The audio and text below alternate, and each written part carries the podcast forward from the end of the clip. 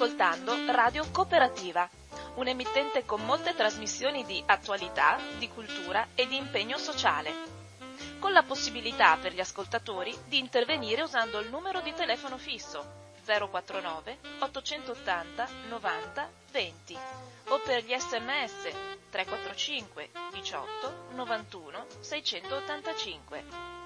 Nessuna interruzione pubblicitaria perché non dipende da alcuno sponsor commerciale. Radio Cooperativa si regge sul lavoro volontario di conduttori e amministratori e vive con la generosità di ascoltatori e soci che l'aiutano finanziariamente. Per farlo basta collegarsi al sito w w w punto radio cooperativa punto org, che contiene tutto quello che può essere utile per sostenerla, oppure si può usare il bollettino postale con il numero centoventi ottantadue trecentouno intestato a Informazione e Cultura, via Antonio da Tempo due, trentacinque centotrentuno Padova. La frequenza principale è sui novantadue virgola sette megahertz. Buon ascolto! Un cordiale buongiorno a tutte le persone sintonizzate su Radio Cooperativa. Eh, ho già salutato prima e allora partiamo immediatamente. Oggi faremo una trasmissione con due ospiti. Una è Alessandra Stivali della Funzione Pubblica. Vuoi presentarti, Alessandra? Buongiorno a tutti, buongiorno Don Albino, io sono Stivali Alessandra della Segreteria della Funzione Pubblica C G I L di Padova. E poi ci sarà un medico che, assieme ad Alessandra, che arriverà appena possibile, co- che si chiama Giovanni Campoglietti, mi pare. Sì, Giovanni Campoglietti della F P C G L Medici, dirigenti sanitari, e sta arrivando da... ahimè il lavoro, quindi... Il, il eh, tema è obbligato, anche perché credo che per tutti noi uno, una delle realtà che è stata più scossa e più, eh, come dire, eh, ristrutturata o comunque è stata quella che maggiormente è stata, eh, ha avuto interventi dentro, fuori e, e anche situazioni... Di grande, di grande differenza con l'abitudine che avevamo dei servizi della, della, della sanità praticamente. E allora eh, Sa- Alessandra fa una cortesia, introduci un attimo, poi ci, ascolte, ci così interverremo con, con semplicità ma con chiare, per, per fare più chiarezza possibile. Grazie intanto. Allora intanto grazie a tutti, grazie a Don Albino per questo invito. E perché veramente è importante, come lui introduceva, far presente con forza cosa ahimè sta succedendo tuttora dentro l'organizzazione del servizio sociosanitario. Una piccola premessa di come a Padova siamo organizzati per capire un po' il contesto provinciale. Padova è tra le province d'Italia con maggiori strutture sociosanitarie. Questo storicamente sia perché vi è la più grande università di medicina, anche questa non solo del Veneto ma d'Italia, ma perché è proprio un luogo per definizione legato al tema della salute. Questo ha determinato storicamente la presenza di la più grande azienda ospedaliera del Veneto e per numero di dipendenti anche d'Italia, che è l'azienda ospedaliera, adesso si chiama Azienda Ospedale Università, che conta seimila dipendenti. Poi vi è l'azienda... seimila? seimila dipendenti. Poi abbiamo eh, l'azienda U L S S sei, che nasce dalla fusione tra la ex U L S quindici Alta Padovana, la ex U L S sedici Padova Centro, chiamiamola così, insomma Padova Piovese, eccetera, e poi la ex U L S diciassette, che è Padova Sud. Anche la U L S sei conta circa seimila dipendenti ed è la U L S più eh, estesa del Veneto e si occupa di eh, un milione e cinquecentomila abitanti. Quindi un'altra grande azienda importante. Importante è dire le un due milione e un milione e cinquecentomila abitanti. E su questo faccio una semplice eh, definizione Perché c'è un'azienda ospedaliera e perché c'è un'azienda U L S S sei? Perché hanno due vocazioni diverse. Mentre l'azienda U L S S sei, che come ho detto nasce dalle tre aziende territoriali Alta, Bassa e Centro, si occupa dei servizi sociosanitari per i cittadini attraverso poi quelle che sono le contribuzioni che vengono versi- versate direttamente dai comuni e da Regione Veneto. L'azienda Ospedale-Università è un'azienda integrata che si occupa di specialità di alta eh, intensità di cura e eh, ha una valenza regionale e per alcune specialità anche interregionale, quindi hanno due valenze differenti. Chiaro che il cittadino fa un po' fatica a capirle queste differenze, ma le dobbiamo dire perché sennò non si capirebbe perché in un'unica provincia ci sono questi due grandi, grandi realtà.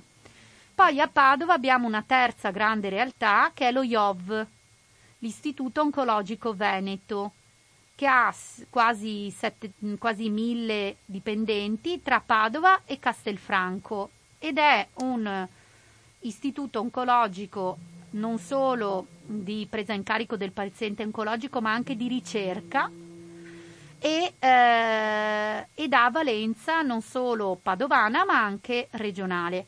Quindi già con queste tre grandi aziende, capisci Don Albino? E cosa, Azienda Zero? Arriviamo anche ad Azienda Zero, ma Azienda Zero non fa assistenza. Azienda Zero, okay, che è sempre a Padova, che ha quasi duecento trecento dipendenti, si occupa di ehm, attività per servizi, per uniformare tutta quella che è la parte di servizi, eh, di acquisti, di gare d'appalto, di forniture per tutte le aziende eh, sanitarie del Veneto. Però non è che è un'azienda che eroga servizi sanitari, quindi non ha posti letto, per capirci. Hey, però è a Padova, però è a Padova anche quella. Poi c'è un altro istituto interessante che si occupa, che applica il contratto sanità, che è l'istituto zooprofilattico. Anche lì siamo sui seicento dipendenti. Quanti? seicento circa. È a Legnaro, ha valenza interregionale, perché tre regioni insomma che si poggiano, Trentino, Friuli e Veneto, ed è un istituto molto interessante perché l'abbiamo scoperto, dico io, anche se noi lo conoscevamo già prima, la cittadinanza l'ha conosciuto perché è l'istituto che si occupa eh, di tutta quella che è la prevenzione, la profilassi del mondo animale e dei virus, e quindi l'abbiamo conosciuto attraverso le parole anche della sua direttrice generale, che ci ha raccontato direttamente in regione quella che è stata la sequenzi- la, eh, hanno sequenziato il virus Covid, ma loro si occupano ovviamente non solo di questo. Allora, perché vi ho detto tutto ciò? Per dire che Padova è veramente un punto molto strategico sul tema sociosanitario. Cosa, è la, cosa succede ora eh, in un momento di eh, decrescita della curva di contagio? Che eh, queste strutture, in particolare quelle che giustamente Don Albino evidenziava come strutture che accolgono pazienti, si stanno riorganizzando per accogliere tutte quelle prestazioni che fino a circa un mesetto fa non potevano essere fatte perché le strutture ospedaliere erano interamente o parzialmente dedicate al Covid e la Regione aveva deciso per direttiva nazionale che le priorità erano solo le urgenze e gli oncologici.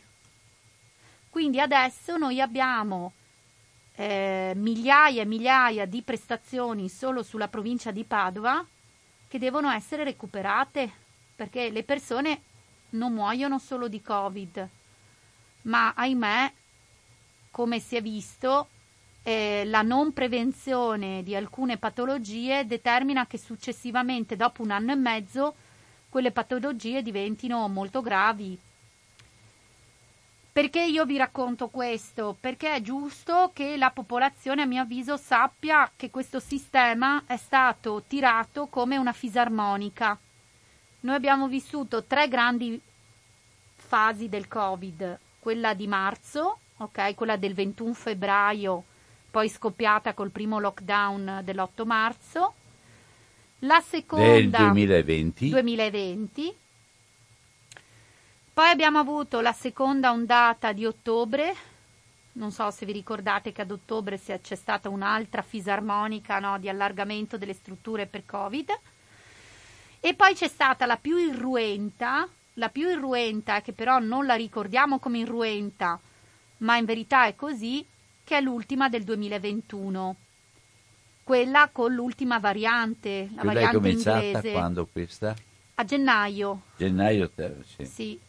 Abbiamo avuto, ma abbiamo avuto fino a maggio, giugno duemilaventi, poi abbiamo avuto ottobre, dicembre duemilaventi e poi abbiamo avuto un piccolo stop di gennaio che era stato dettato dal lockdown, vi ricordate, delle vacanze natalizie, e poi da gennaio, febbraio siamo arrivati fino, fino ahimè, a, ad aprile.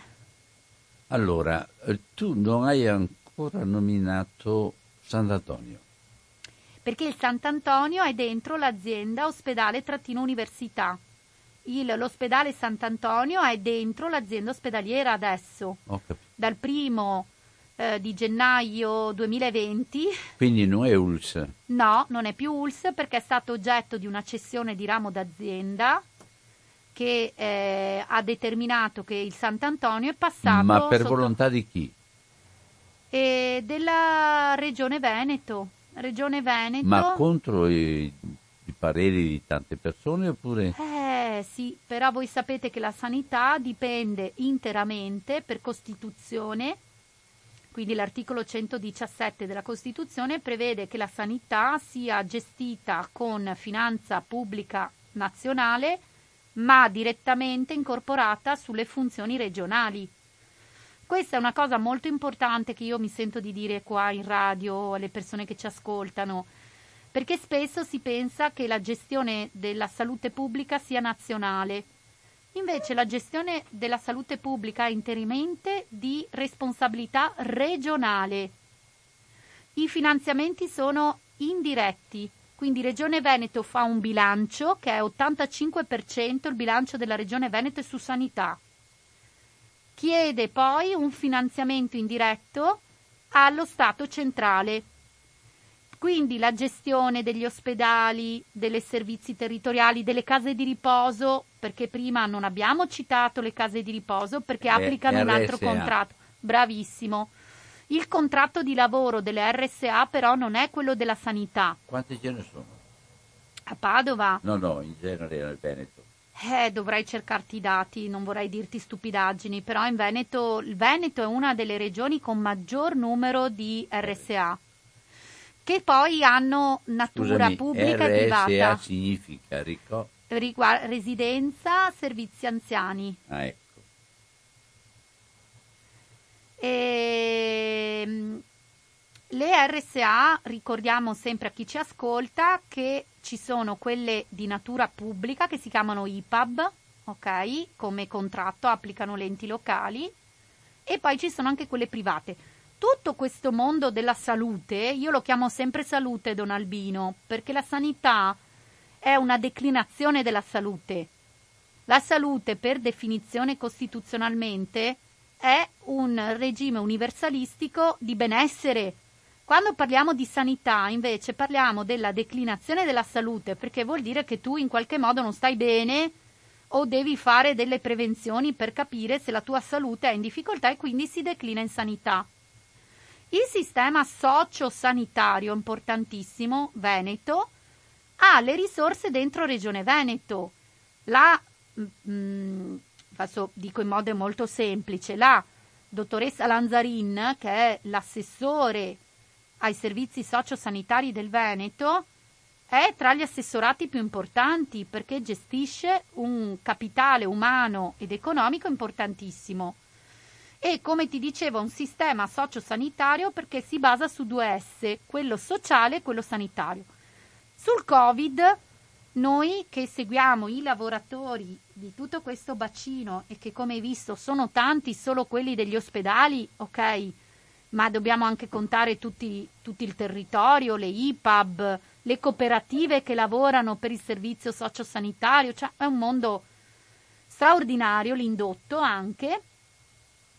Come ti dicevo, per il Covid hanno subito eh, delle eh, ripercussioni straordinarie, perché questi lavoratori hanno eh, su, come dire, visto la loro professionalità catapultata dentro la pandemia mondiale, che tra l'altro in Europa si è sviluppata per prima a Voeuganeo, quindi noi qua vicino alla, alla radio abbiamo il più grande, il punto di riferimento per purtroppo la pandemia europea, e ha visto poi la definizione delle fasi di questa, purtroppo, di questa pandemia, con delle riorganizzazioni straordinarie. Ecco, io una parola sulle case di riposo te la direi, però, sulla pandemia, perché prima io ti ho parlato delle strutture sanitarie. Le case di riposo, le R S A. Bravissimo, le case di riposo stanno aspettando, quelle pubbliche, da ormai vent'anni una legge di ridefinizione delle strutture. La pandemia, soprattutto la prima fase, ha mh, fatto esplodere la fragilità di questo sistema, purtroppo con i tanti casi eh, di decessi da parte di questi anziani che erano dentro a queste strutture. E cos'è la fragilità che si è evidenziata?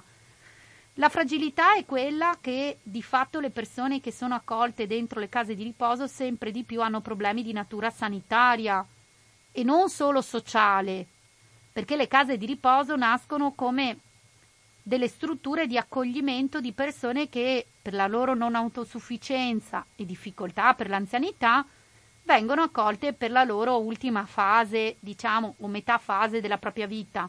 L'idea era quella dell'integrazione forte. Adesso purtroppo queste realtà hanno persone con tante patologie, molto molto fragili, non solo per l'età ma anche per le loro condizioni di salute.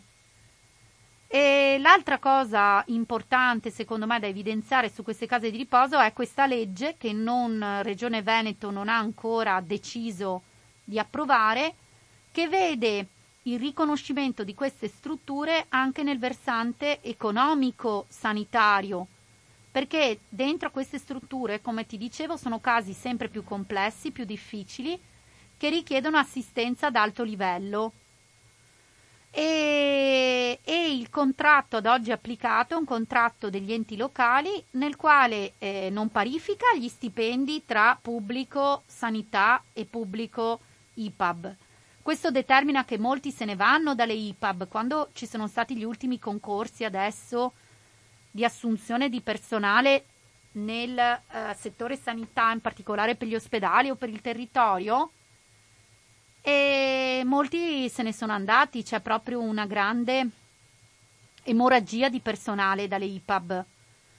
La seconda cosa delle case di riposo che mi sento di sollevare è la differenziazione tra pubblico e privato, perché il pubblico, eh, il costo del lavoro è molto più pesante rispetto al privato, e questo sta, sta determinando che le case di riposo pubbliche non ce la fanno, perché costa di più, perché mentre le, eh, tutto quello che è per esempio la maternità, le, eh, tutte le, quelle prestazioni all'assistenza al reddito personali dei dipendenti vengono parla- pagate dall'I N P S, quindi dalla collettività generale, per le I P A B pubbliche, invece, come tutte le strutture pubbliche, ba- si eh, poggiano sui bilanci interni, e quindi un operatore costa molto di più nel pubblico. Allora questa legge cercava di equiparare tutta la parte della tassazione tra pubblico e privato. So che sono difficili queste materie, però vanno spiegate così, perché sennò poi se uno non sa bene qual è il mattoncino, no, che costruisce questi istituti, sembra un po' tutti uguali. E poi c'è un altro grande tema, Don Albino, e ci daranno ragione i tuoi ascoltatori, che la salute è un tema sul quale le persone non hanno tanto voglia di parlare, nel senso che uno si rende conto della fragilità del sistema purtroppo quando gli tocca. E il Covid, ahimè, essendo stata una pandemia mondiale che ha toccato tutti, tutti, giovani, anziani, ricchi, poveri, tutti, e la gente ha iniziato a capire quanto è importante avere un sistema sanitario forte, perché finché non ti serve non sai che quello lavora. L'ospedale è aperto acca ventiquattro, la casa di riposo c'è acca ventiquattro, i servizi al territorio sono sempre lì disponibili, no? H vuol dire orario, vero? Sì, eh, sì, sì. Lo so. E... però finché non ti serve, capito, fai le corna, scusate, e dici vabbè. Pazienza. E una cosa molto importante è che il servizio sanitario non è gratis, è pubblico. Questo lo dobbiamo dire con forza. Cosa vuol dire? Il sistema sociosanitario lo paghiamo tutti, lo paghiamo con le nostre tasse, ma non è gratis. È pagato dalla collettività generale. E il Covid l'ha ben spiegato. Per quello che io mi ricollego alle cose che dicevo all'inizio, su come adesso la macchina sanitaria deve recuperare tutti gli interventi, tutte le prestazioni ambulatoriali, tutte le visite di prevenzione e di supporto, perché durante il Covid il sistema ha dovuto contrarsi, cioè il personale non poteva fare certe attività, le, doveva stare nei reparti Covid. Padova è stata una tra le province in Veneto più colpita dal coronavirus. Siamo rimasti con livelli altissimi di Covid fino ad aprile. E adesso ha superato Verona, ma ehm, forse avrai letto, insomma, nei giornali, che veramente questo sistema sanitario padovano ha retto molto bene, ha retto bene nella prima fase e infatti è tra le province che ha avuto meno contagi Covid tra i sanitari. Però io lo dico, lo dico e me ne assumo le responsabilità ovviamente, che è grazie anche alla capacità di questi professionisti, perché sono professionisti straordinari che dentro un'emergenza pandemica che non aveva visto mai nessuno, perché la prima SARS si chiama SARS-CoV due, perché noi abbiamo avuto anche una SARS-CoV uno, che eh, però non nessuno ne ha sentito parlare, perché è stata fortemente gestita, no? Quella fase eh, tre quattro anni fa, ma chi lavora nelle malattie infettive di Padova lo sa. E un'altra grande pandemia che c'è stata, io ero piccolina, ma forse tu te lo ricordi, è stata l'AIDS. Ma non hanno mai avuto questa virulenza come il Covid, mi dicono gli esperti, perché comunque è una trasmissione differente rispetto a quella del, dell'aria, insomma. L'aria, eh, insomma, eh, tutti noi la respiriamo, in più un raffreddore molto semplice, ok? Comunque, ehm, eh, il problema... Eh, di questa grande pandemia per il sistema sanitario, e lo dico, è stata la grande capacità dei, dei sanitari a eh, provare a mettere in atto tutte quelle norme di alta sicurezza nella gestione igienico-sanitaria, perché il grande tema era non far ammalare i malati dentro gli ospedali, nelle case di riposo la prima ondata non ci si è riusciti e là c'è stata la drammaticità che conosciamo, e evitare quelli che si chiamano cluster. Nella seconda fase, questo non lo dice nessuno o pochi, noi come sindacato, insieme anche ai colleghi di C I S L e U I L, l'abbiamo detto in tutti i modi, noi abbiamo bisogno di, perché non si è ancora arrivati a questo, a gestire questa pandemia in un doppio binario. Cosa vuol dire? Nella strategia sociosanitaria vuol dire che c'è il Covid ma c'è anche il resto. Tu non puoi stare due anni senza non operare. Curare, curare e intervenire su... Ma anche una banalissima, una banalissima emorroide, piuttosto banalissima per modo di dire, perché una cosa più semplice può diventare grave se tu per un anno e mezzo non fai niente. Una colicisti, le visite oculistiche, tutto quello. Il sistema ha tentato di rispondere, ma non è riuscito ancora a recuperare. Il personale è stufo, la dico così perché non la posso dire in altra maniera, nel senso che Regione Veneto, su indicazione del Ministero, ha aperto a tutte assunzioni possibili e immaginabili. Solo che c'è un grande trema, che i medici non si trovano. Lo dirà anche il dottor Campoglietti, ha detto è proprio qui fra pochi minuti, mi ha scritto. Ma anche gli infermieri iniziano a scarseggiare. E E non ti dico gli O S, gli O S sono gli operatori sociosanitari.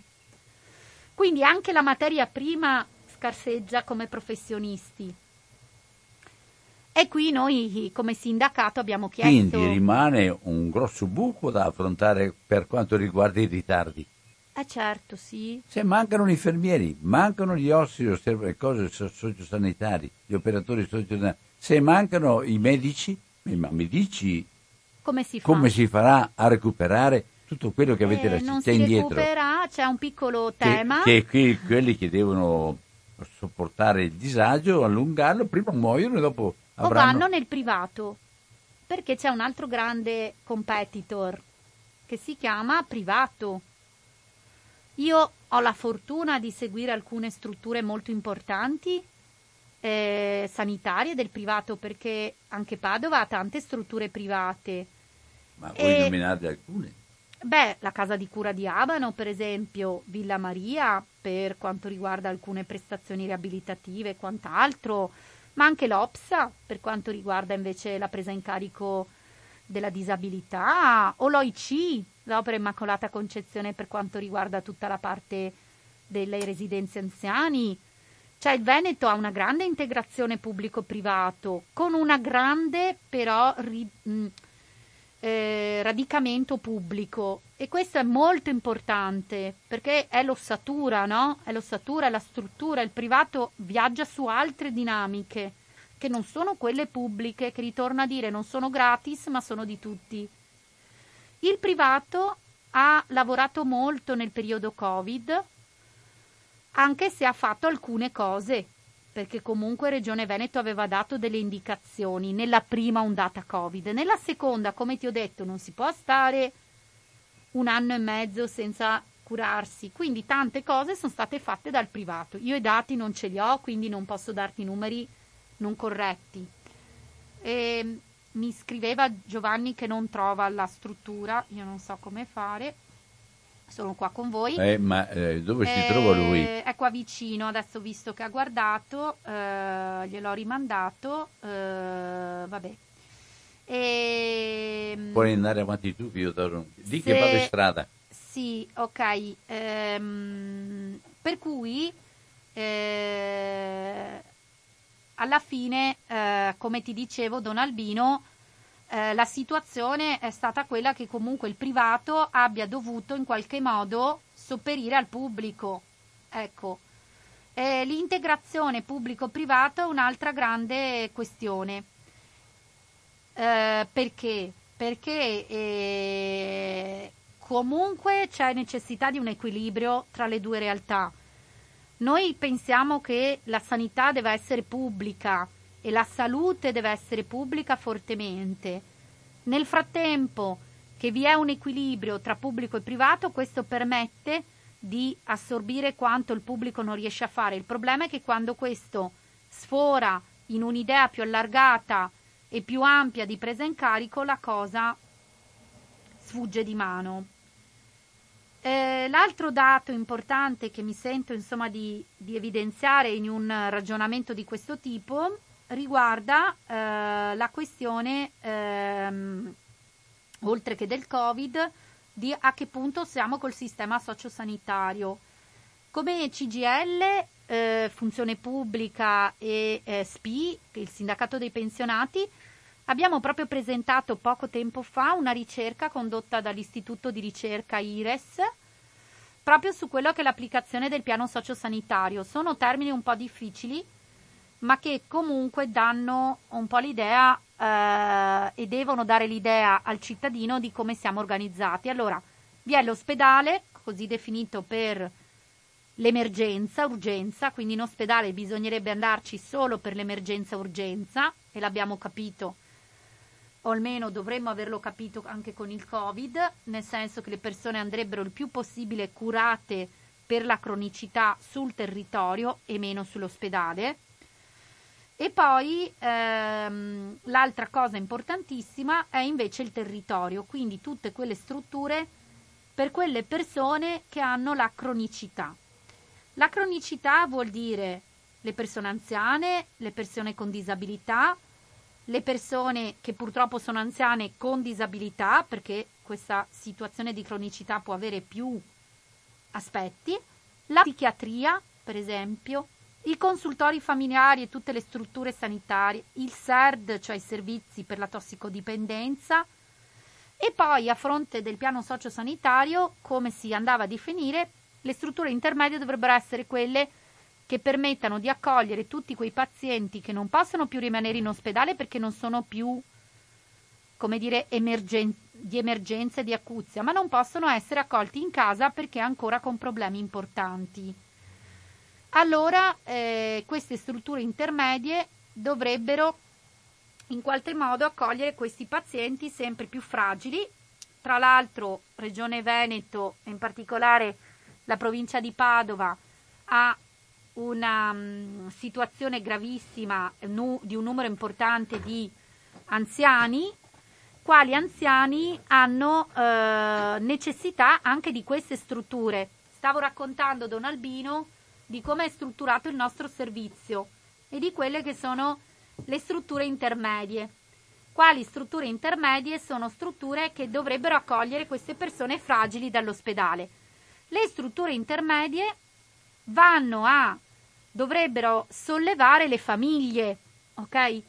Da questa ricerca I R E S che abbiamo condotto come C G I L Funzione Pubblica e Sindacato Pensionati si è evidenziato il ritardo nell'applicazione di queste strutture intermedie e questo crea grandi difficoltà per le famiglie, fortemente, perché queste famiglie non hanno un posto dove ehm, fare come fare ad acco- a eh, seguire i propri, eh, i propri cari pur non avendo le competenze, e a chi si rivolgono spesso queste famiglie? Purtroppo le assistenti familiari, volgarmente dette badanti. Ho fatto una disamine finché arrivavate un po' su quello che dovrebbe essere la struttura del sistema. Poi entriamo nei particolari. Poi è arrivato entriamo. In questo momento il dottor Giovanni eh, Campoglietti, e allora è la prima volta che ci vediamo, eh. beh, beh, ci vediamo molto volentieri. Certo. eh. Allora partiamo immediatamente anche con lui e fai alcune domande. Gliele faccio io le domande così lo rendo più semplice. Dentro, dentro immediatamente sui e problemi. Una cosa interessante secondo me che Giovanni potrebbe raccontarci, essendo lui, lui è rappresentante per la funzione pubblica medici e dirigenti sanitari. Eh, si metteva in evidenza come dare la precedenza assoluta al covid diciannove è costituito un grande rimescolamento di tutta l'organizzazione della sanità, in particolare per quanto riguarda il seguire le, tutte le varie realtà della, de, della salute delle persone che hanno dovuto lasciare lo spazio e il tempo e anche il personale a una, una cura immediata e a una difesa del virus, però con, eh, lasciando, eh, lasciando indietro molto lavoro per le persone che ne hanno bisogno. C'era, mi pare sia stato sì, detto con chiarezza sì. Questo. Nel frattempo che arrivavate poi mi sono messa a spiegare un po' la struttura, diciamo, organizzativa della, del sistema sanitario, però una cosa che secondo me potremmo chiedere a Giovanni, che lo racconterà sicuramente meglio di me, è proprio questo elemento, come il Covid abbia eh, veramente messo in grande pressione la macchina e abbia chiesto ad una struttura che comunque è per definizione emergenziale, che sa gestire l'emergenza, però a ridefinirsi.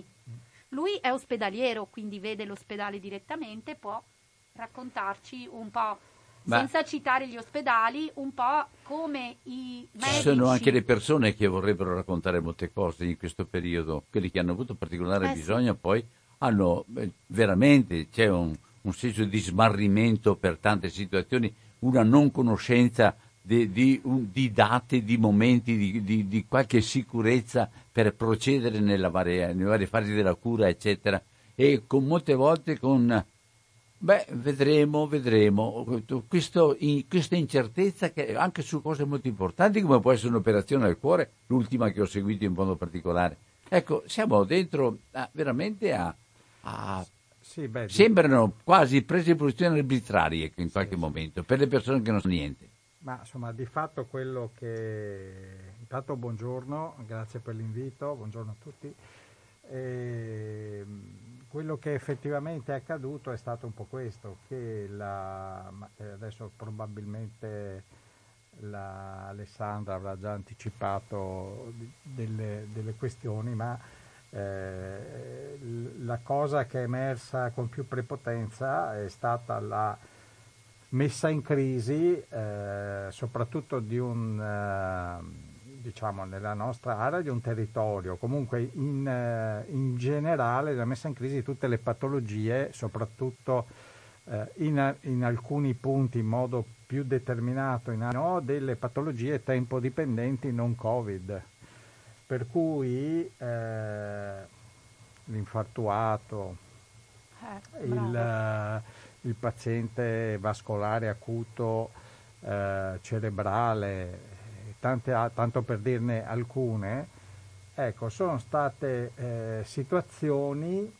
che eh, hanno mandato un po' in crisi il sistema, in alcuni snodi dove si, eh, ci si dedicava pre, diciamo, in modo eh, più, eh, più orientato al Covid, e quindi diciamo i tasselli di, erano quelli, cioè non riuscivi a comprimere eh, oltre non il dovuto. È bastato concentrare eh, eh, il no, Covid a Schiavonia, che, no, cioè nel senso che eh, intanto concentrarlo lì ha determinato un po' eh, la crisi anche di un territorio di centottantamila abitanti, per cui Eh, tutta una serie di patologie è passata un po' in secondo piano.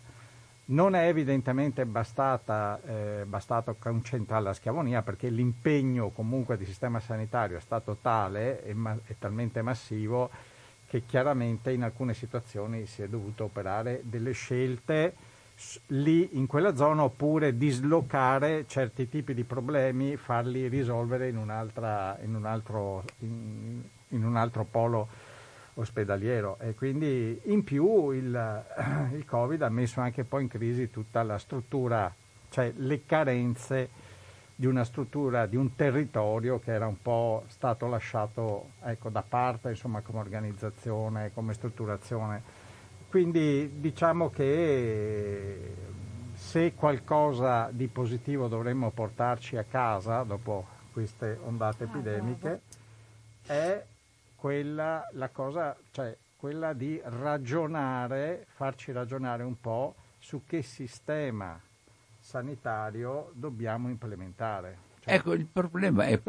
Allora, ho visto ieri un, un lungo articolo sui medici di, di famiglia, i medici di base, Eccoli. per quanto riguarda l'organizzazione sul territorio, però non soltanto sulla scrivania del medico, e quindi, e quindi, e quindi non soltanto un servizio puramente tecnico di medicine, medicinali, di, di ricette da, da, da, da, da presentare. Non solo burocrati. Ma la seconda cosa anche, che in questo momento siamo in deficit, cioè da tempo ormai si è ridotto il, il lenzuolo della sanità, della salute pubblica, sì. E quindi ci troviamo di fronte ad affrontare con scarsezza di medici, con scarsezza di infermieri, con scarsezza di O S e tutto il resto. E quindi come vedi tu, eh, che segui da dentro questa cosa qua, la possibilità di reperire velocemente una struttura che sia capace di intervenire con competenza? Beh, insomma, eh, diciamo che i tempi eh, passano anche necessariamente attraverso delle, delle articolazioni tecniche che non è che si possano in qualche modo, cioè, di eh, appunto, cavalcare. Quindi ci vuole, eh, molto lavoro è stato fatto col, con la buona volontà, il sacrificio dei professionisti sul campo, cioè che hanno cercato di compensare queste eh, criticità che ha messo in evidenza il Covid. Quindi la buona volontà, noi medici, infermieri, O S eh, e anche amministrativi, insomma ce l'abbiamo messa tutti. Tutta, insomma, nel senso che eh, certo eh, è chiaro che eh, bisognerà un po' ripensare al sistema e bisognerà agire nel modo più veloce possibile, per cui eh, reclutando persone, eh, facendo concorsi, e lo dico, diciamo, all'atere, ma è importante, nel senso che se crediamo nel sistema pubblico, renderlo attrattivo per i giovani, cioè nel senso che eh, devi in qualche modo non solo reclutare persone, ma anche strutturare un sistema che attiri i nuovi professionisti, perché quello che è successo in parallelo col Covid è stata, come posso dire, un aumento dello spazio del privato, cioè del lavoro per il privato, nel senso che tutta una serie di patologie eh, non venivano gestite, insomma, nel pubblico con difficoltà, e quindi aumentava un pochino e eh, aumentava lo spazio per il privato. Questa è una cosa che almeno noi Eh, desideriamo che venga in qualche modo corretta e contrastata, e quindi tu devi cercare di dare più spazio al pubblico e, ci, e devi cercare di rendere il, pub, il lavoro pubblico del medico nella struttura pubblica più attrattiva, sia dal punto di vista eh, professionale. Ho, ho che... una domanda mm. che mi sta a cuore, posso farla? La, cioè, si tratta allora principalmente di rendere pubblico il servizio con tutto quello che è necessario del personale, o si tratta di una università univora che fa tanti edifici, che fa tante infrastrutture, che fa tanti nuovi progetti per ospedali nuovi, per altre cose, ma la realtà della salute pubblica non dipende da, soltanto dagli edifici, secondo me. Sì, oltretutto, se posso provare a rispondere io, e così ci integriamo, ecco. Perché è onnivora l'università. Sì, ma più che l'università in sé, che dovrebbe occuparsi fortemente anche dell'alta specializzazione dei futuri medici, non solo degli futuri infermieri, perché si tiene, e, o i futuri tecnici, insomma, perché le professioni sanitarie sono tante, eh, sono molte, e stanno diventando sempre più specialistiche, ok? Quindi l'università ha un compito primus, che è quello di formare. Poi l'università, come le aziende sanitarie, hanno un altro compito insieme, e qui entriamo in azienda ospedaliera, per esempio, a gamba tesa, che non è l'U L S S, come ti ho detto prima, no? Azienda ospedaliera ha un'integrazione universitaria ospedaliera, dove i futuri medici, i futuri infermieri, i futuri tecnici possono direttamente lavorare sul campo, no? E formarsi. Il futuro del sistema sociosanitario, di quelle che si chiamano politiche sanitarie, che hanno poco a che fare con l'ambito di intervento sanitario, ma sono molto manageriali, eh? Si studiano nelle facoltà di economia, non nelle facoltà di medicina, già questo te fa comprendere, no? Vanno a interagire con sistemi ospedalieri di alta, di alta gamma, che dovrebbero permettere al paziente di stare il meno possibile dentro, e poi uscire in quello che è il territorio, che tu hai ascoltato in un pezzettino perché stavi recuperando, Giovanni. Cosa vuol dire? Che la salute pubblica si deve basare fortemente su quello che dice la nostra Costituzione, che tu la devi elargire a tutti. Per elargirla a tutti vuol dire che i grandi costi ospedalieri vanno ridotti, ma non ridotti perché togli il personale, ma grazie alla tecnologia e alle grandi possibilità che il duemilaventuno e oltre ci darà, è quello di fare strutture ospedaliere all'avanguardia, che permettano al paziente di stare il meno possibile dentro l'ospedale e poi essere accolto nel territorio, non abbandonato in famiglia con la badante, con tutto rispetto di queste creature che arrivano qui come secondo esercito di, rifer- di riserva, qualcuno le definiva, per permettere a noi, lo dico in senso provocatorio perché conosco bene Radio Cooperativa, dopo parte il telefono, noi donne, tra virgolette, di poter fare il lavoro, e abbiamo qualche altra donna che arriva da un altro paese per permetterci di uscire di casa.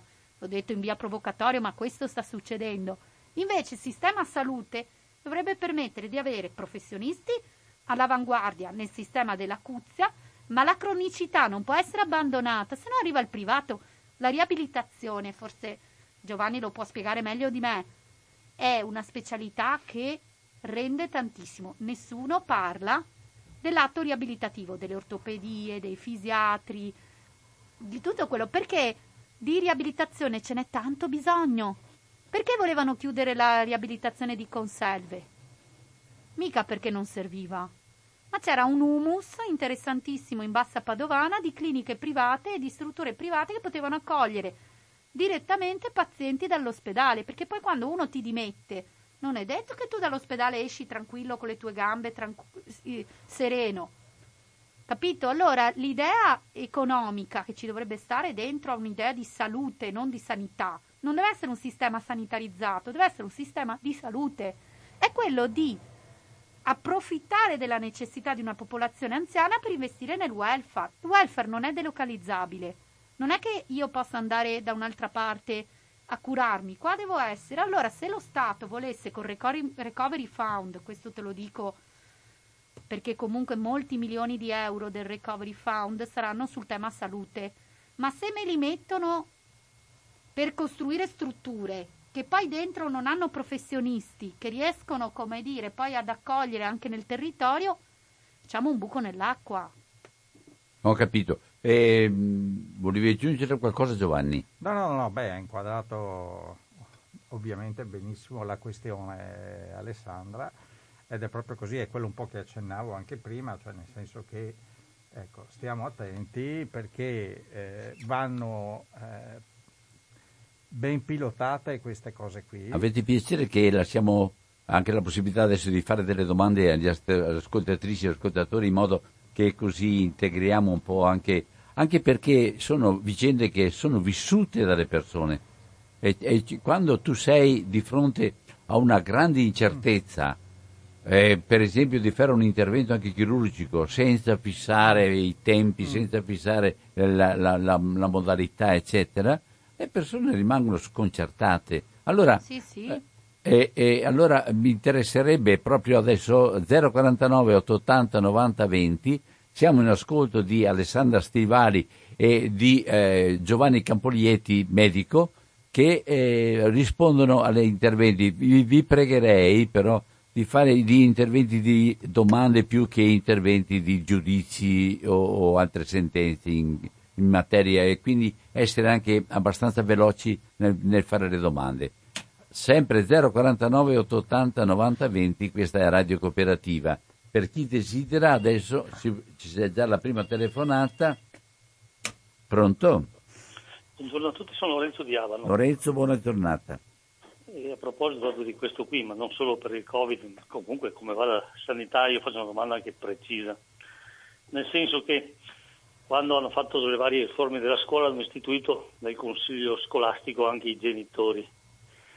Secondo me proprio per le cose più importantissime per la salute, nella sanità non dovrebbe essere inserito proprio che, che, che possano incidere in qualche consiglio una rappresentanza, chiamiamoli non pazienti come, ma di utenti, perché, eh, perché è da lì che questi che quando ci sono i problemi, come ha ricordato la sindacalista, anch'io sono iscritto al C G I L, eh, si notano come funzionano le cose, non perché eh, io ho dei luminari della sanità, ma il problema in realtà per la gente è, è, è, ha delle carenze proprio per come viene organizzata la sanità, e, e, e allora gli utenti potrebbero incidere veramente se hanno una rappresentanza per evidenziare i problemi. Esigenze, no, sì. No. Un secondo, nel senso che volevo ampliare la cosa perché è chiara forse la domanda che sto dicendo, giusto?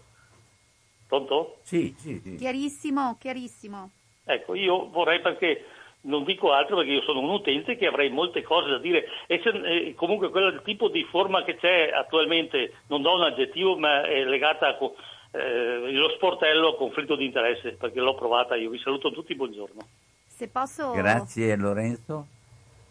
Racco... Vuoi rispondere? Vuoi... Sì, se no, se volevi raccogliere. Allora rispondo io, perché su questo diciamo uh, elemento più giuridico, ecco. Allora, e Lorenzo dice una cosa molto interessante a mio avviso, che ha visto pian piano sciogliere delle opportunità partecipative da parte dei cittadini. I due grandi eh, riferimenti sono, per quanto riguarda le U L S S, la conferenza dei sindaci. Vado un po' larga, ma non me ne voglia Lorenzo. I sindaci sono i rappresentanti dei cittadini, nonché i detentori della salute pubblica. Questa è una cosa importantissima che si dimenticano tutti. Don Albino la conosce questa cosa perché ha lavorato tanto nel sociale. Cosa vuol dire? che io, cittadino, avrai già indirettamente un rappresentante nella conferenza dei sindaci, che tra l'altro vota il bilancio delle U L S, nonché fa la scheda di valutazione al direttore generale dell'U L S. Una cosa straordinaria. Allora, già lì ci sarebbe un atto partecipativo importante. La seconda cosa sono i tribunali del malato. Ovviamente questo è un elemento più di natura rivendicativa, potremmo dire, o migliorativa. Il tribunale del malato è stato riformato e adesso è un istituto in grande difficoltà. Come in grande difficoltà tutto il tema partecipativo associazionista. Perché, no? È in difficoltà? È in difficoltà perché, perché sono sempre stati più depotenziati nella loro vigilanza, controllo e verifica. E quindi poco ne hanno avuto l'inizio, adesso non quasi niente? Eh, poca, poco, ma non per mh, incapacità di chi poi svolge questa, certo, funzione, capito, ma, ma è chiaro che tu... Ma puoi... per quello che riescono a ottenere... Riescono nel, a fare, riescono a fare anche se sono... Problemi, certo. Ci sono professionisti dietro, certo, ci certo. sono veramente competenze.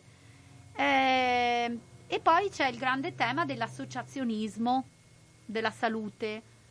Torno a quello che ti dicevo all'inizio, prima che arrivasse Giovanni. Le persone non hanno tanto voglia di parlare della salute. O meglio, finché parliamo di benessere ancora è qualcosa che... Mm, come dire, crea interesse. interesse o comunque un sentimento anche positivo, ma quando parli di sanità e di malattie spesso lo si fa da parte di chi purtroppo, ed è un grande guaio questo, ha subito, ma mai in atto preventivo. Cioè, eh, tu eh. parlavi dei medici di base. I medici di base sono uno straordinario vincolo per, anche per la rappresentanza dei problemi di salute. È che sono pochi, in difficoltà e con il Covid peggio che peggio. Quindi, e sono anche un po' ricattabili nella loro figura professionale, perché loro sono in convenzione con le U L S e si strutturano in base al numero di pazienti che hanno. Non sono dipendenti delle U L S. Tu sai che c'è una proposta nazionale su questo, ma insomma poi se, mai se Giovanni vuole aggiungere lui, che è molto Vuoi esperto. Vuoi dire qualcosa, Giovanni? Vuoi aggiungere qualcosa? No, no, no, eh, diciamo che eh, sicuramente eh, poi questo discorso dei medici di base è importantissimo, infatti c'è questa proposta di, insomma, cercare di farli rientrare un po' nella dipendenza, che non vuol dire dipendenza to cure, insomma. Ma, ma un'organizzazione più comunitaria, più di comunità o no? Sì. Nel sul territorio. Beh, perché c'è un'attività del singolo e ogni, ogni singolo si autogestisce e basta, mh, di mh. fatto. Sì, Vol- sì. Volendo ognuno può fare quel cavolo che vuole da un punto di vista tecnico. Sì, sì, mh, ma poi... Ehm... Sì, non proprio possono fare quel che vogliono, no, perché le normative sto, sono molto non sto dicendo che sono la, dei lavativi, non sto dicendo no, questo. No, per carità. Ma sono sì. liberi nell'esercizio del loro, del loro. Hanno un'autonomia e una... Adesso la dico in modo brutale, se mi sente il, il presidente dell'Ordine dei Medici Base mi, mi uccide, in senso buono, che lo conosco. Ma eh, hanno una responsabilità di impresa e anche un margine di impresa, mm. nel senso che comunque sono in convenzione. Ovviamente ho detto una cosa che è antitetica per definizione sulla salute, ma l'ho detto in senso provocatorio per dire che quando tu sei in convenzione con un U L S devi svolgere il tuo ruolo di salute pubblica, devi star dietro a mille milleduecento pazienti, devi dare delle priorità. Cioè è chiaro che comunque le tue priorità stanno anche dentro all'economia economica del non tuo... c'è solo una missione, c'è anche un mestiere. Eh, eh, come fai? Capito? Invece, se queste figure potessero essere più coordinate dalla struttura sanitaria e della salute, infatti ricordiamo che il ministero certo. si chiama Ministero della Salute e della Sanità, non si chiama Ministero della Sanità, punto. Certo. Ecco, quindi è come il Ministero dell'Interno, si chiama certo. Ministero dell'Interno e della Coesione Sociale. Pronto? Eh, buongiorno, sono Sandra. Scusate. Sandra, buona giornata. Volevo chiedere alla signora, nel novembre del duemilaventi, novembre, eh, signora cara, io sono andata in fiera qui e c'era tanta di quella gente e eravamo in tanti che abbiamo preso il Covid. E mi chiedo perché, ecco la differenza, mi spiace ma questo lo devo dire, la differenza, perché dicono che non c'è sinistra e destra, invece c'è, perché mi sono accorta che la sinistra segue, ha più, insomma, conosce, sta vicino alle persone che hanno il male, mentre la destra pensa solo agli affari, e questo l'ho, l'ho vissuto io, signora cara, l'ho vissuto, abbiamo visto il menefreghismo totale nel novembre e dicembre. Io ci sono, anch'io mi sono ammalata e ho visto il menefreghismo puro. E perché i medici di base hanno così tanti pazienti, poveretta, anche la mia dottoressa, come fa ad avere millecinquecento persone da seguire? C'è tanto, lei ha detto tutte cose sacrosante, però continuiamo a dire che sono tutti uguali. E non è vero niente, c'è la differenza. Non vogliamo stare da quella parte che, ci, che almeno ci difendono un pochino nel male. Capisce, signora cara?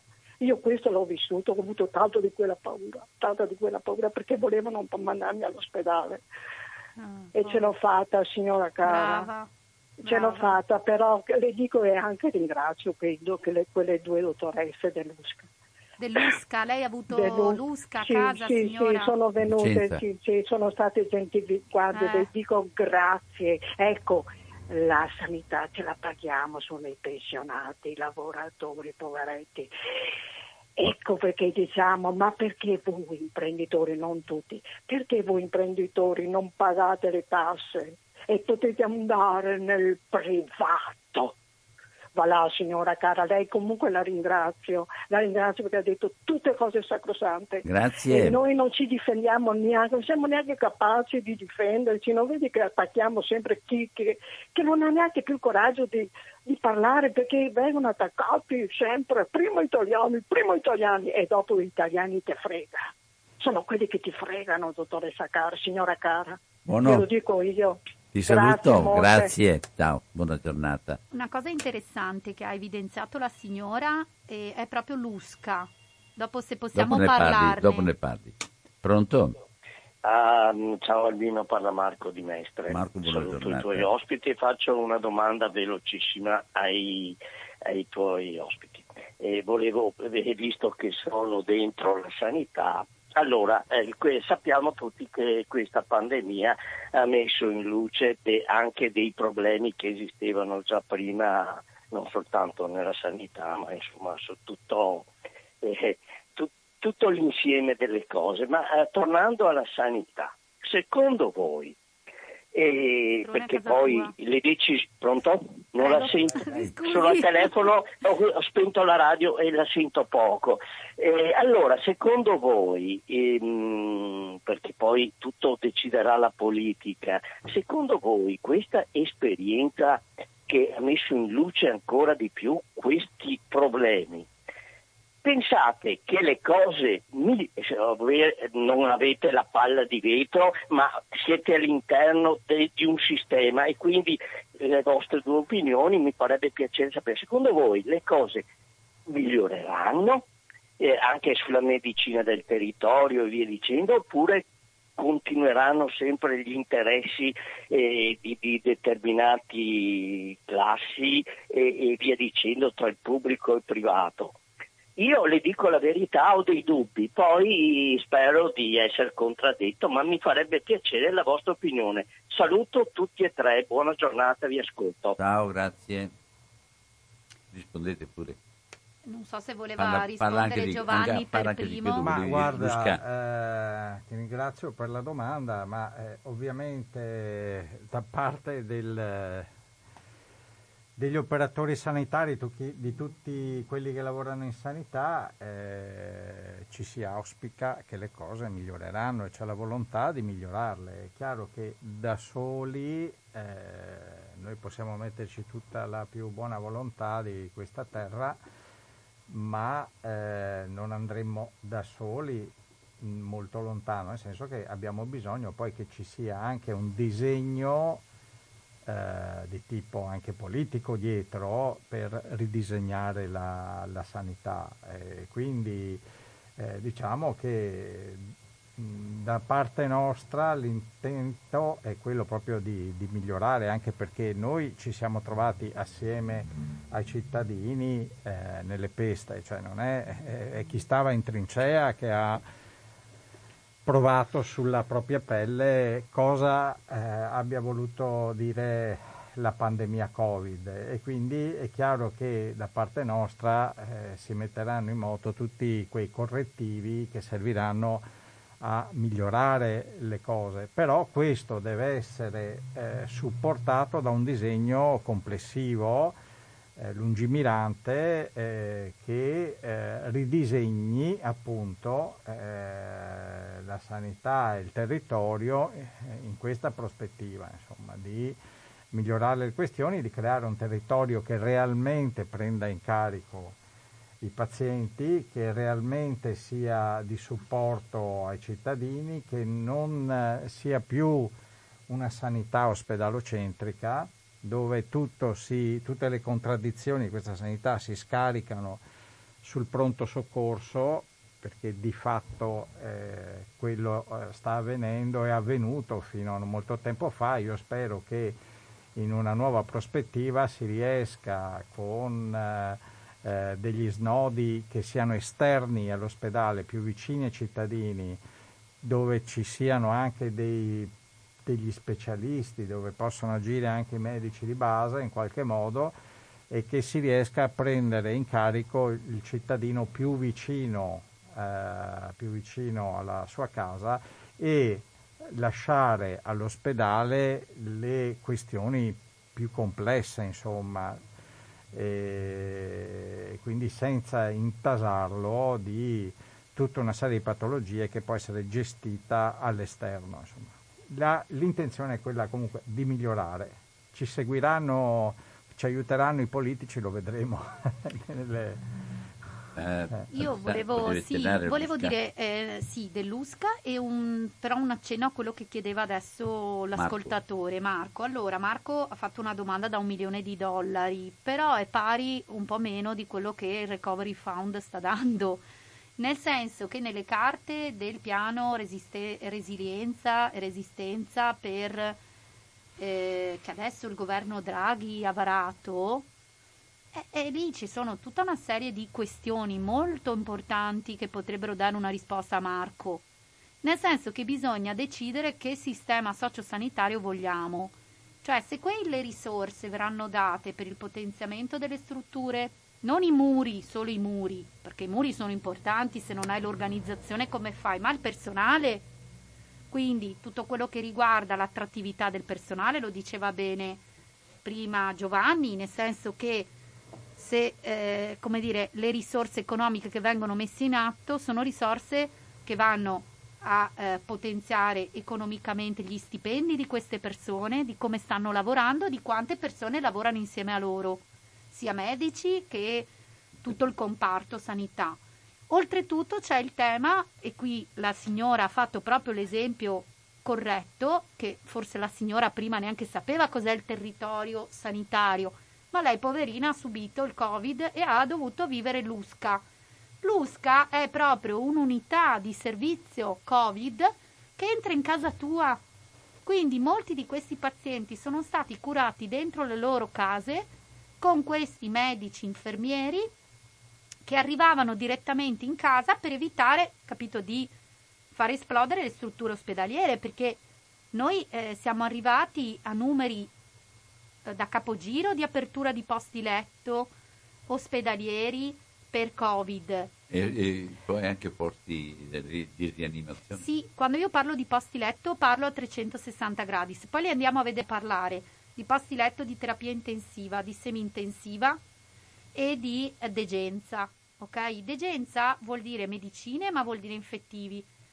Se parliamo dell'U L S S sei non c'è tempo, però se avrai piacere ti racconteremo, ti raccontiamo come siamo arrivati all'esplosione del numero di posti letto in contemporanea con l'attività ordinaria, perché comunque uni, ci sono uno... anche molte cose, eh, un, però l'U S C A un, una delle altre dire, cose prego. Una delle altre cose è stato il proprio lo straripare dell'informazione da tutte le parti, tutti i scienziati, tutti gli esperti, tutti e la realtà concreta invece delle persone non entrava nel merito di queste cose. Comunque... A me ha fatto molto ridere una vignetta di questi giorni, che non so chi l'abbia scritta, che diceva: fino all'altro giorno eravamo tutti virologi, adesso siamo tutti esperti di funivie.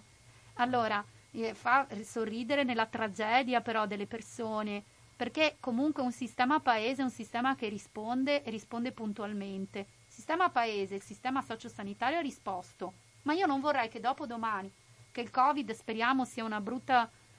parentesi è un brutto ricordo, il sistema salute non venga più ricordato. Ci sono tre cose che servono al sistema salute. Uno, che la salute è pubblica e non gratis e quindi tutti devono contribuire, lo diceva bene la signora. Due, che il territorio venga potenziato per lasciare a questi specialisti, Giovanni ne è l'esempio, che lavorano nell'ospedale, di poter prendere in carico quelle gravità che richiedono l'alta intensità, ok? E terzo, ci vogliono i fondi economici per pagare queste persone, perché noi piano piano li abbiamo depauperati. L'U L S S sei è l'U L S S più grande del Veneto, ma è quella che paga meno i dipendenti. L'azienda ospedaliera era altrettanto, adesso si è riusciti a vincere una causa nazionale dopo un'indicazione di Regione Veneto che ha riconosciuto questi fondi. Ma adesso dobbiamo ancora vedere le carte e le delibere. Intanto questi che lavorano all'U L S S sei sono i meno pagati di tutto il Veneto. Abbiamo altri cinque minuti, velocemente. Pronto? Pronto? Pronto? Caduta la allora, linea. Allora, caduta la linea. No, non è proprio caduta. Ecco, vediamo un attimo. Sono temi fu- di fuoco col telefono. Pronto? Eh, pronto, buongiorno. Eh, Don Albino, sono Enrichi, sarò brevissimo.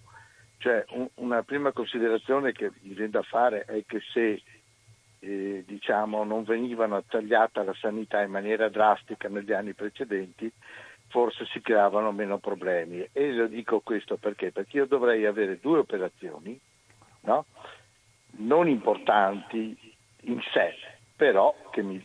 ho due cose che mi limitano e ho, dovevo essere operato su tutti e due gli occhi di, di cataratta, uno per il rotto della cuffia me lo sono operato, l'altro ancora no, e tra poco rinnovo della patente, perciò non so, perché vedendo in maniera non proprio simmetrica non so se me la daranno e sarebbe un grossissimo problema per me, eh. che sono da solo. Altro, ho un'ernia veramente grossissima inguinale, che sono anni che dovevo operarla, finalmente era venuto il momento, tiè, non si può più. Allora se, se c'erano più ospedali si potevano destinare alcuni per le emergenze, cioè per la parte che il Covid richiedeva il ricovero ospedaliero, e lasciare gli altri che operassero queste cose qua, che facessero le cose più normali, per non parlare poi i tumori, le cose gravi, perché quelle che, che ho io sono inetti, ma ci sono malattie gravissime che vanno seguite, e però eh, subiamo questo. Una piccola considerazione basta. Io sono nettamente contrario alla, pre- alla partecipazione della gente cosiddetta comune, tra virgolette, dove occorre grande competenza tecnica e scientifica. Ho già visto nella scuola i disastri dei genitori completamente ignoranti che volevano entrare nella gestione della scuola. Per carità, Dio me ne scampi e liberi. Eh, grazie. Buona giornata. E allora, posso dire una roba velocissima su quello che ha detto Ricky, proprio sì, velocissima. Vai, che tranquilla. È stato proprio mh, questo il punto, che le persone si stanno continuando ad ammalare di cose che potrebbero avere delle tempistiche un po' più ampie, ma che non possono essere procrastinate all'infinito. L'idea del doppio binario è stato suggerito più volte al governatore Zaia, anche non dalla C G I L. L'idea del doppio binario significa? Che ci sia la possibilità di guardare all'emergenza Covid dopo che c'è stata la prima fase, perché la prima fase è stato un disastro per tutti e, e credo, insomma, che l'abbiamo capito. Con polemiche più o meno... con polemiche più o meno importanti, sì. Ma la seconda, per una struttura sociosanitaria, diventa normalità. È come se un pronto soccorso, che si chiama per definizione pronto soccorso, non sappia definire l'emergenza. È un disastro. Allora, l'idea era quella, cosa che hanno fatto alcune regioni, di provare a orientare l'aspetto della cronicità e della malattia ordinaria, tra virgolette, con l'aspetto del Covid, fino a che si potesse.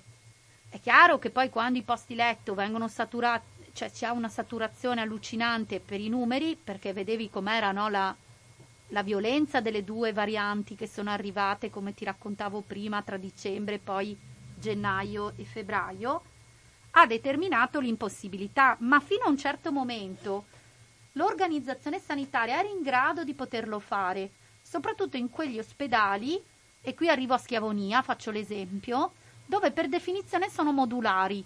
Questo è un altro tema molto interessante. I, gli ospedali di nuova generazione sono per definizione modulari. Cioè? Vengono costruiti su mh, aree autonome che possono essere trasformate velocemente per le tipologie di intervento che devono essere fatte. Il nuovo ospedale di Padova, che è già vecchio secondo me se non ci muoviamo nella definizione effettiva, visto che si è deciso di farlo, e se rischiamo diventa già vecchio, vengono fatti a modulazione proprio perché tu sono scomponibili. Par- anche l'angelo è scomponibile dei Mestre.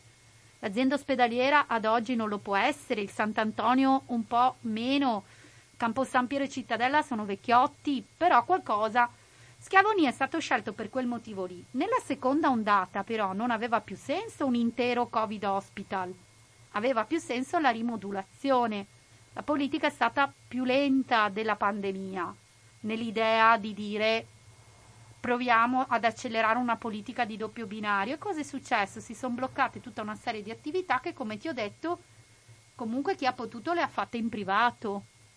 Le ha fatte in privato. Non so se volevi... No, no, beh, eh, diciamo che il tema, questo è un altro dei temi forti che, eh, con il quale poi ci si è confrontati un po' anche con la regione, con i politici, nel senso che eh, f- destinare un intero ospedale a un'unica eh, patologia, intero ospedale con le caratteristiche che ha detto Alessandra, a noi professionisti è sembrato così eh, una scelta magari che era un po' da discutere, perché ospedali di quel tipo lì possono lavorare su un doppio binario, cioè senza mettere in crisi i vari, quindi possono gestire i pazienti non Covid contemporaneamente ai pazienti Covid. COVID. Questo, eh, è stato fatto nonostante, diciamo, nonostante le direttive regionali non avessero bloccato anche durante il periodo Covid alcune cose come il materno infantile, l'oncologia, la, la nefrologia con la dialisi, eh, le patologie rare, cioè, quindi hanno lasciato, diciamo, dei canali aperti, però molti pazienti, come abbiamo sentito anche dalle telefonate, sono rimasti eh, Eh, fermi, perché poi non ci, diciamo, non ci si consentiva no, eh, di eh, lavorare anche o assistere i pazienti non Covid contemporaneamente ai Covid, in quanto almeno nell'ospedale che io conosco eravamo completamente dedicati al Covid e, e di pronto soccorsi di conseguenza. Quindi... Ringrazio Alessandra Stivali e, e Giovanni Campoglietti. Eh, eh, come, come dire, arrivederci presto. Eh certo. Io penso che beh, se avete disponibilità, se avete la cortesia di fare ancora, perché io credo siano molte le persone che hanno bisogno proprio di comunicare e di sentire che cosa sta succedendo anche per loro, perché toccare questa tematica dove lo star bene o è dove uno può disporre di tante possibilità, per cui Eh, quello che c'è va bene, ma se uno non ha grandi possibilità, insomma, vedermi le persone che vengono per, do, per pagare il, tip, il ticket, che vengono a domandarmi la possibilità di poter avere, vedere gli esami, avere, avere la possibilità di, di, di accedere a queste infrastrutture, certo, che sono per tutti. Ma so, ecco, io credo che questo posso sia... Posso dire una cosa solo brevissima? Chiudo, sì, vai. vai. Parlare di salute è importante, e soprattutto quando si sta bene, nel senso che la salute poi tu ne parli solo quando ti manca. Era quello che hai detto prima, questo qua mi pare. Era quello cioè, che bi- bisogna parlarne. C'è, c'è questa ri- rimozione del eh, problema salute eh. quando si sta bene. Quindi questa ecco. è una cosa importante da ricordare. E come sempre. Vabbè, siamo qua. Ringrazio, ringrazio tutti e due e ringrazio tutti voi che siete stati in, accol- in ascolto e avete anche partecipato alla trasmissione. Grazie e buona e aiutate giornata. Radio Cooperativa, lo dico io, che sono fortemente... Interessata, eh, interessata Radio Cooperativa perché fa una, ha una funzione sociale, sai? Eh certo, sì. Va bene, eh. Grazie, buongiorno, grazie.